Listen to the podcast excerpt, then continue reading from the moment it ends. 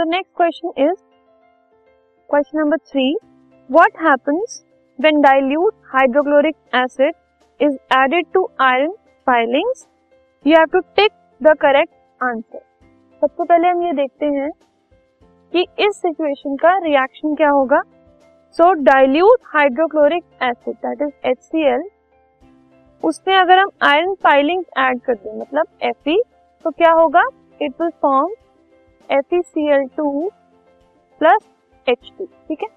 So which makes it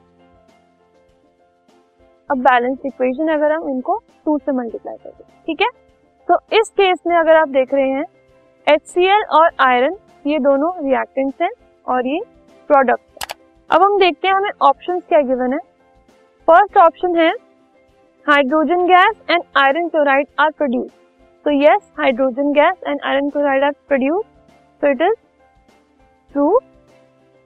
Chlorine gas and iron hydroxide are used, are produced, sorry, no ये गलत है no reaction takes place this is also wrong क्योंकि reaction होता है F is more reactive than hydrogen तो वो उसको easily replace कर देता है and D is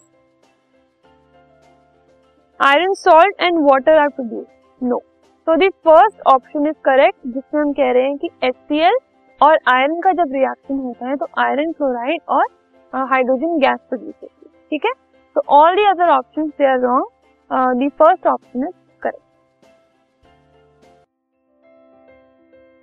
this podcast is brought you by Hubhopper Shiksha Abhiyan अगर आपको ये पॉडकास्ट पसंद आया तो प्लीज़ लाइक शेयर और सब्सक्राइब करें और वीडियो क्लासेस के लिए शिक्षा अभियान के यूट्यूब चैनल पर जाएँ।